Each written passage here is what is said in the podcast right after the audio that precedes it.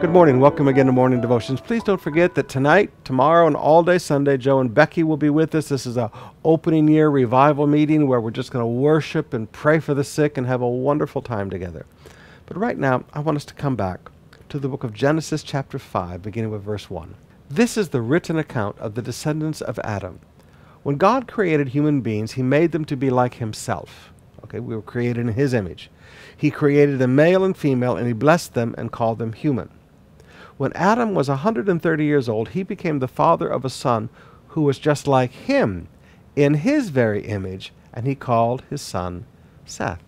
Now, in my Bible, I make a little comment alongside of it generational loss. Now, I'm going to sound like an ancient of days old man here for a minute, but do any, does anybody remember Betamax tapes and VHS tapes? Do you remember when you made a copy of one there was always a generational loss. And if you made two or three copies down, before long is really getting faded.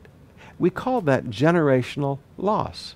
And one of the beautiful things about digital is that there's no generational loss when you make a copy. But there is generational loss in creation. People often wonder today, what does God look like? Well, I'm created in his image. Well, sorta. okay image would be like a photograph. We can see the resemblance. Just like if you look at me, you can see features that look like my grandfather. But there's been a generational loss after my grandfather and then my father and now me. I may have grandpa's nose and sometimes I have grandpa's smile. I definitely have my grandpa's called Bo.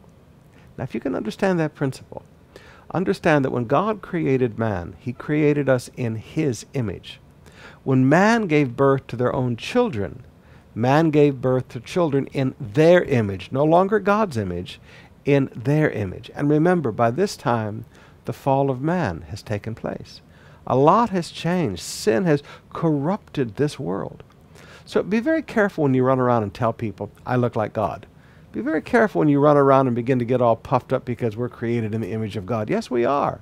But there's been generational loss. This is one of the reasons why we have to be very careful when it comes to teaching people the Word of God. There are people who take extreme forms of discipleship today, and all they do is make people in their own image, not the image of Christ. See, no one is to become our disciple. No one is to become our disciple. They, we are to make every person a disciple of Christ.